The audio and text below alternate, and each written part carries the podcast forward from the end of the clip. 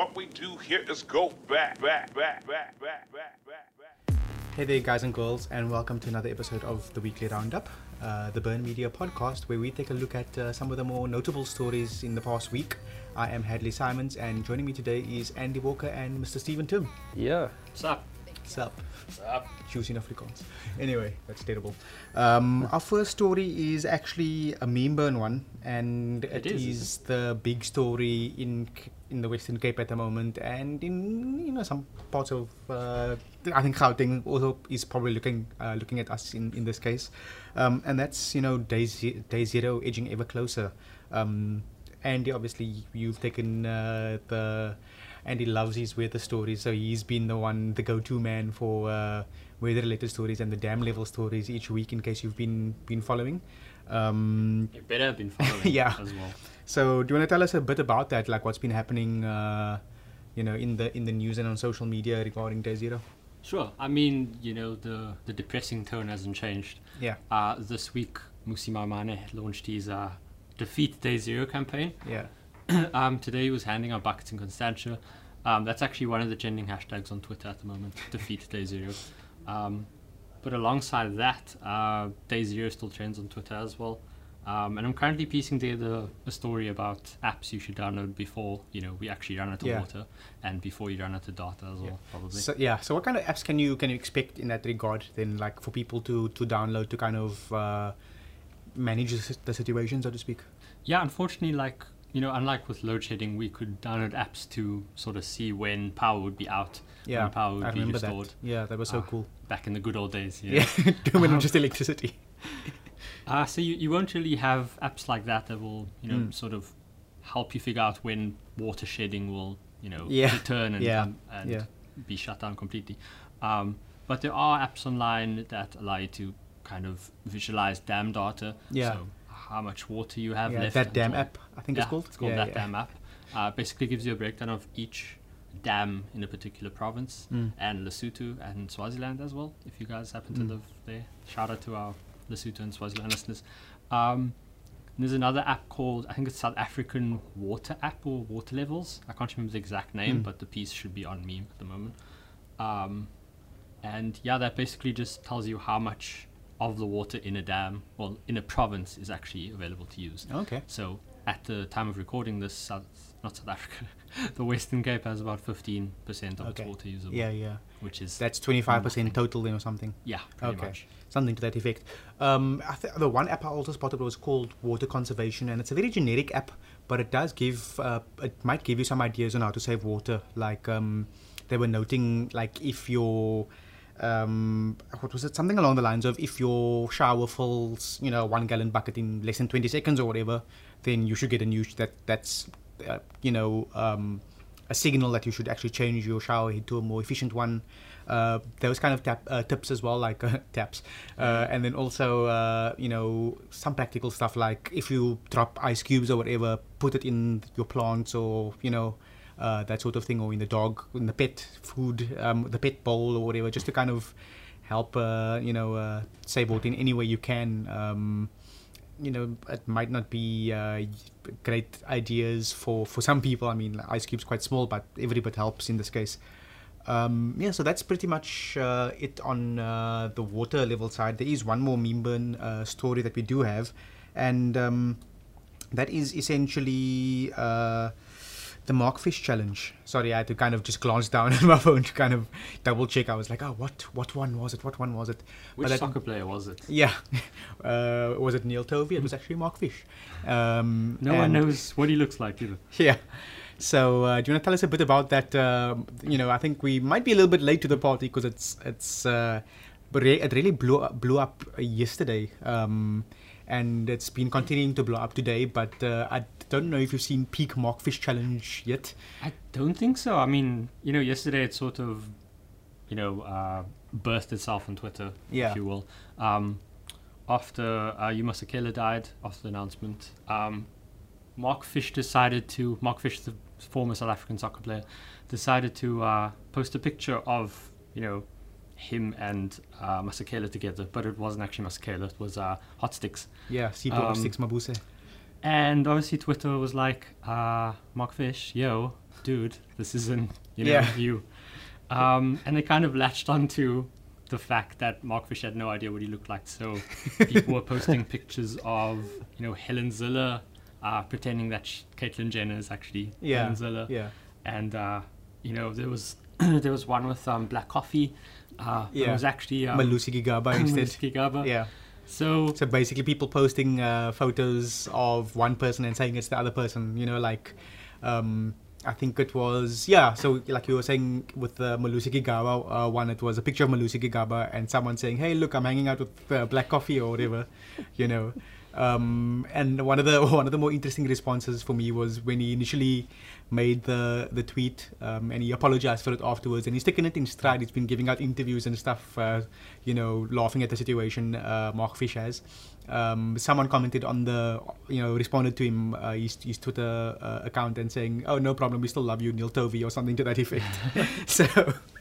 So it's it's birthed uh, another uh, South, proudly South African uh, meme, which is uh, quite quite funny in that regard. yeah, and even Helen Zille kind of tweeted back at the person who thought she looked like Caitlyn Jenner, and she was like, "Thanks, Caitlyn Jenner. I'm glad that people confuse the two of us." Yeah, So yeah, everyone's sort of getting behind it and having fun. Yeah. And I mean, in a in a strange way, this is kind of remembering you, Masekela. In Yeah. A weird way. yeah. I think it's a lot of people are saying it's a way to kind of cope with the, you know, laugh about it instead of crying about it.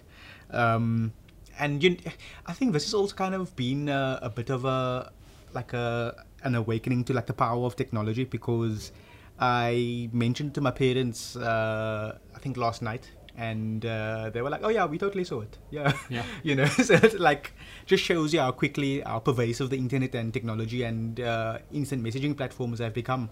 That uh, that these kind of things spread so fast. Um, you know, it's, it's it's really quite cool to see actually. And how Um, people can inadvertently like birth crazy memes like yeah, this, you know, exactly. without really thinking about it. Exactly, yeah, definitely.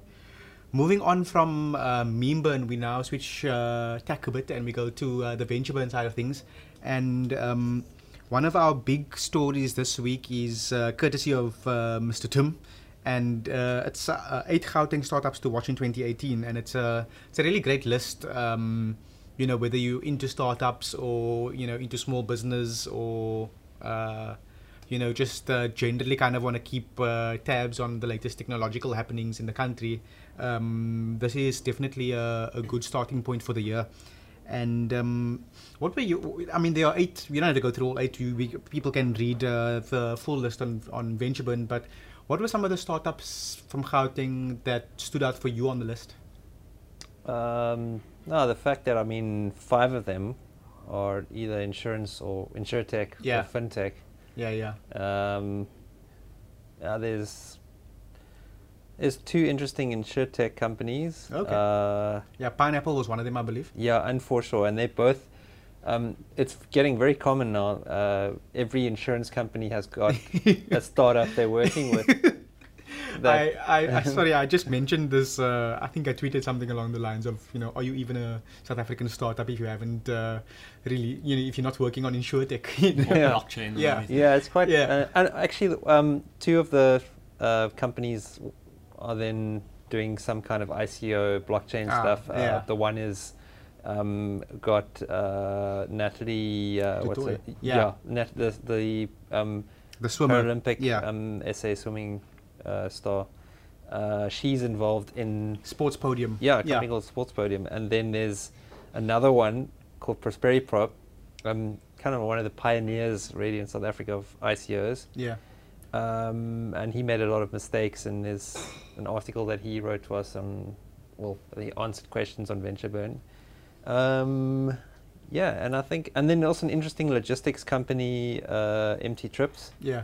Uh, I mean, they take like trucks, all those trucks and small trucks that that, um, that are coming back from kind of yeah, long haul trips empty, or whatever. and they yeah, kind of like use like it's common in in a lot of these tech startups, a platform to kind of sort of on demand stuff, so you can then organize, so it gets other people to fill that space that So for you can make extra money. So from. for example, maybe I'm just just trying to picture it. So let's just say you have a uh, a long haul truck business, whatever.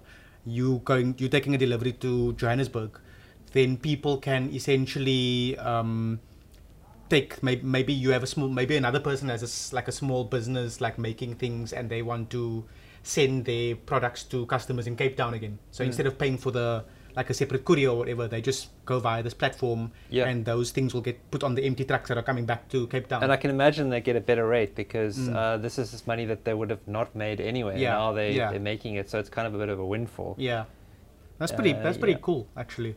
Um, it's such a such an innovative idea. Like I'd like to see more of those kind of of startups rather than kind of like the predictable. Hey guys, we we using the Mm-hmm. power of the blockchain to do X Y Z, or we getting involved in insurtech, or we got a mobile wallet, or you know, which are all well and good, but it's it's nice to see some variety.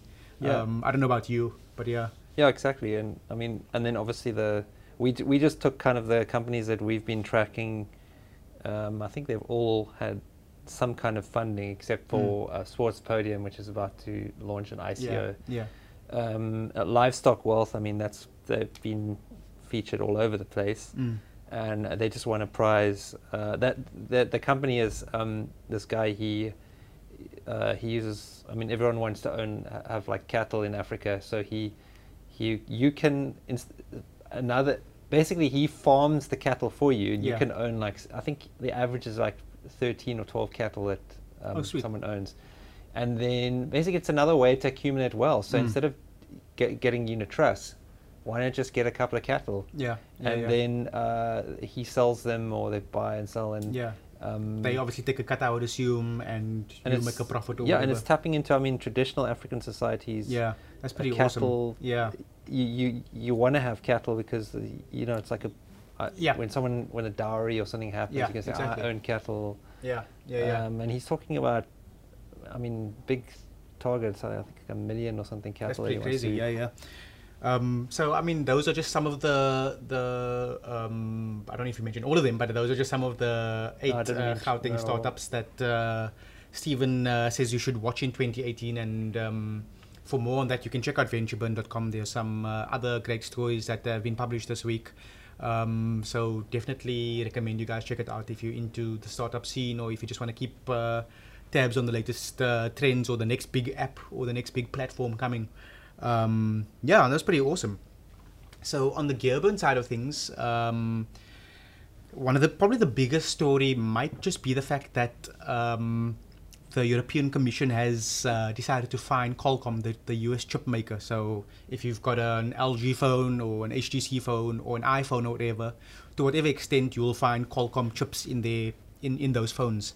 And the European Commission has decided to fine Qualcomm 997 million uh, euros or 1.2 billion dollars um, for a deal that it had with Apple. And the deal we heard, you know, these reports last year, literally a year ago almost, of you know Qualcomm and Apple having a falling out, and there was a legal disagreement, and one taking the other to court, and what have you. And we actually got some of the details of the, uh, the agreement now. So it turns out that Qualcomm, who supplies Apple with the cellular modems, so you know the the, the chips used for cellular connections, uh, Qualcomm and Apple signed an agreement in 2011 uh, where it was specified that uh, Apple would, if you know, Apple would be exclusive to Qualcomm uh, in getting those chips. Um, so Apple couldn't f- look for other cellular chip providers, um, but in exchange, Qualcomm would pay Apple for that or give them discounts, basically uh, millions of dollars in discounts and payments uh, as a result. And um, what this this this agreement was then renewed in 2013 up until 2016 and the European Commission found that essentially this was a monopoly this was a an abuse of power uh, of, of you know of of a their monopoly in the market. And uh, because they were basically saying because of this agreement uh, Qualcomm was effectively paying Apple to keep the monopoly. So no one else could come to Apple and say hey we've got a better product. So Intel is one of these companies that uh, was affected by it. Uh, apparently, um, the the European Commission specifically names Intel as a big player that uh, wasn't able to get in, their foot into the door with with, with Apple. Because remember, Apple sells like I mean their iPhone 10, which launched last in, in September October, already sold 30 million. You know, so Apple is a huge player you know if you can get your foot into apple's door even with one of their models that is a lot of that's a lot more phones than even the likes of htc will sell in total across you know a year So um, that's been the big story uh, this week. And Apple, uh, um, Qualcomm has said that they'll um, file uh, an appeal. Uh, they immediately, immediately after the, the the hearing was was concluded, they said we'd file a report. So do do you think Intel would actually come into this, Andy, um, with uh, offering an alternative, or maybe MediaTek or someone? What do you what do you make of this? Uh, actually, I'm not completely sure. Um, this obviously kind of affects Qualcomm more than it does Intel and uh, MediaTek. Yeah. I mean, it's like five percent of their total revenue for for a year. Yeah. So I mean, it's it's a massive blow. But at the same time, I mean, you know, Qualcomm doesn't just serve Apple Yeah. LTE chips. It serves pretty much everyone else in the industry, bar say Huawei. Well, Yeah, I don't know, Huawei has their Huawei own and, chips for the uh, most part. Yeah, yeah. Who else? MediaTek also has uh, a lot of a lot of the Chinese companies use MediaTek instead of Qualcomm. Yeah. So Exactly. yeah, it's pretty it's pretty crazy news. Um, It's interesting to see if uh, if Broadcom might still be interested in buying Qualcomm. yeah, yeah, probably will be because I mean, the the deal was pretty ridiculous. I mean, one point two billion dollars, you know, as opposed to like hundred billion dollars. It's um one percent off or Yeah, something, you know. Um, so I'm, I'm pretty keen to see. Uh, it's a great point you make. I'm pretty keen to see what happens in that regard. Um, in terms of Broadcom wanting to still buy them or whatever, I don't think it'll be too too much of an issue unless Qualcomm loses the contract with Apple entirely. Hmm. Uh, then I could see um, Intel or MediaTek uh, coming in. I could even see Samsung coming into an effect because I mean we've seen that report uh, earlier today um, that Samsung's smartphone chips they are hoping to sell them to you know they're opening it up to sell them to more people. So that does kind of suggest that um, there is uh, more room, uh, more to play for, so to speak, uh, than than maybe a year ago, where Qualcomm was the undisputed kind of uh, person in the iPhone space and in, in many other spaces. But you can't also deny that that Qualcomm is a market leader in this in this segment. You know, I think their modem chips, their cellular chips, are among the best in the world, if not the best in the world. In fact, Samsung, even though they've said, "Hey, we are launching," you know, or, or even though there's reports coming out saying that we are going to give our chips or you know sign contracts with third-party people, this report claims. And even though they make their own chips for things like the Galaxy S8, your Note phones, and what have you, they still use Sam, uh, Qualcomm chips in their US models and in some of their Chinese and Korean models. So that just shows that they're not completely confident in their own solution, even you know. Uh, so I think going by merit alone, it seems like Qualcomm still has the advantage. For 5G, Qualcomm uh, was at the Tech Summit and they were trumpeting 5G, saying you can expect it in 2019. We will have the market leadership position, uh, going on and on about that. So it's clear that they that they have a ton of R and D uh, invested in, in in this, and it's clear that from a from a from, from just a pure position of merit and being a market leader, they are in, in they are definitely ahead of like your your Chinese competitors and your well MediaTek Taiwanese. So it's going to be interesting to see, you know, with the iPhone 8s or 9 or whatever it's going to be called, whether we'll have an Intel chip in there or even a MediaTek chip in there or even a Samsung cellular chip in there. Um, or whether they will stick with Qualcomm for this. Because can you imagine getting fined 1.2 billion dollars, but then you're still saying, you know what, we'll still stick together. I mean, business is business, I guess, regardless of legal tussles. There is money to be made regardless. Um, so yeah, that's the the the big story on Gearburn this week. Um, you guys can check out uh, some of our other stories uh, on the website. We've got uh, quite a bit of, of decent stuff this week.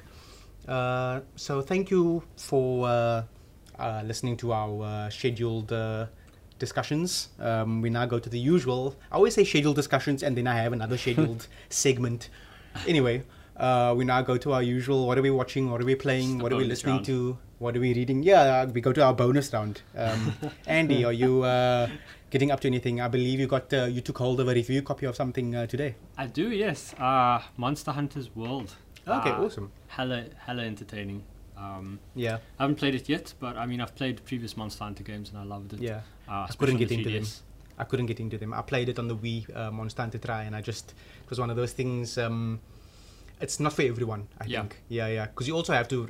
It's it really emphasizes the grind, uh, where you kind of you can't just play it for six hours and be done. Like, hey, that's the story mode done. You kind of have to, you know, play with friends, play online, and uh, you know, you work your way up to killing or capturing whatever the killing monsters. Yeah, Yeah. there we go, Monster Hunter. Yeah, it's in the name. Yeah, pretty Uh, much. Yeah. Anything else you uh, reviewing or watching or reading or whatever? Uh, currently watching Overwatch League. Oh, nice. Um, it's the third week so far, and um, yeah, everyone sort of played everyone else now, so we kind of get an idea of which teams are the strongest. Uh, Yeah. If you guys are interested in watching Overwatch League, it's on Twitch. Sweet. Um, but the problem is, it's like in the early hours of the morning in South Africa. But thankfully, uh, Blizzard posts, you know, uh, sort of recaps after each day. Uh, so yeah, check that out from Wednesday, I think, to Sunday. oh, sweet. Awesome. So, yeah. What about yourself, Stephen? Reading anything? Uh, watching anything interesting lately? Any anything of that sort? Uh, I'm checking out Glassdoor re- reviews. Yeah, might A see different story out kind of that. review. Yeah, yeah, Yeah. yeah. Yeah, No, keep an eye on um, Venture for that. Uh, it's quite interesting stuff happening there. Yeah, you. Well, I mean, it's a, anonymous, but um, maybe it's a good way to, to track what's going on at startups. You Yeah. know, like Sweet. um, it's all about yeah, we're doing great, and then you check out these reviews, you're like, hey, these staff people are complaining. yeah, What's- what's yeah, yeah. quite, quite interesting.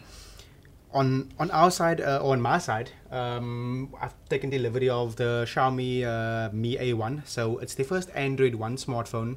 Uh, if you forgot what Android One is or you don't know, um, it's basically an Android smartphone with pure Android. So none of the third party or the brand overlays or software or visual customizations. Um, and it's also Android One phones are also touted as getting the latest updates like quickly. So you know the phone also comes with a dual camera on the back, um, and an infrared kind of blaster if you want you know that sort of thing for five thousand rand in total. Uh, is it worth it? Mm, I'm not sure yet. Um, I am quite liking the phone so far. Uh, the camera quality isn't the greatest, but it's definitely um, it's definitely a solid phone at this at this juncture. Um, otherwise, I as for other reviews, I, hmm, I don't I can't seem to think of anything that I'm reviewing. Uh, that that big box under your desk, maybe. oh right, um, I totally forgot about How that. do I remember that? And you don't? Um, I believe I'm reviewing a. La- I, believe, I believe I'm reviewing a gaming laptop. Um, I want to say it's the the Asus ROG, the Zephyrus. I want I want to say. Um, the only reason why I've totally forgotten about it is that I can't. I don't think the the actual power plug is in the box, so it's going to be a bit pointless for me to review a laptop if I can't charge it. So I'm just waiting for the um, the PR company to send the the um, the power plug because there's an adapter but no power plug. So, um, f but from the looks of it, it's a forty nine thousand rand laptop, and I would not spend that much for a laptop. Okay. But it's a gaming laptop. It's got a uh, top of the line like a 1080 graphics card in it, the Max Q variant, I think. So Max Q is basically designed for like thinner form factors, but still pretty powerful. Um, very interesting design as well, um, as you can attest to, Andy. Like shifting the keyboard right to the front of the device. Um, so there's a big space where the hinge is, you know, like that top half. Um, yeah, pretty interesting device. 49,000 Rand though, I've, I've turned it on and that's about it. And I'm like, yeah. So, you know, I'll, I'll have to wait. But at this juncture, I'm of the opinion that 49,000 Rand for a laptop is a lot of money. And if your laptop is 49,000 Rand, it better make, better make me coffee in the morning. So, uh, you know. Otherwise, I am also reading um, an interesting book on uh, Kindle called Tank Killers, a history of America's World War II tank destroyer force. So, uh, what tank dest- destroyers were were these essentially they were like tanks, but they didn't have a turret, so they couldn't. But they destroy tanks. Exactly, they destroy tanks because back in you know the early days of tank warfare, uh, there was a school of thought essentially that you know what tanks won't be fighting other tanks. Tank destroyers will be fighting tanks. that was that was the American kind of opinion, you know. And tank destroyers will be, they will just be super like stealthy, and uh, they won't even have, you know, a turret, so you can't like really move the gun 360 degrees. They'll just point in one general direction, so you have to move the whole vehicle almost to kind of aim, you know.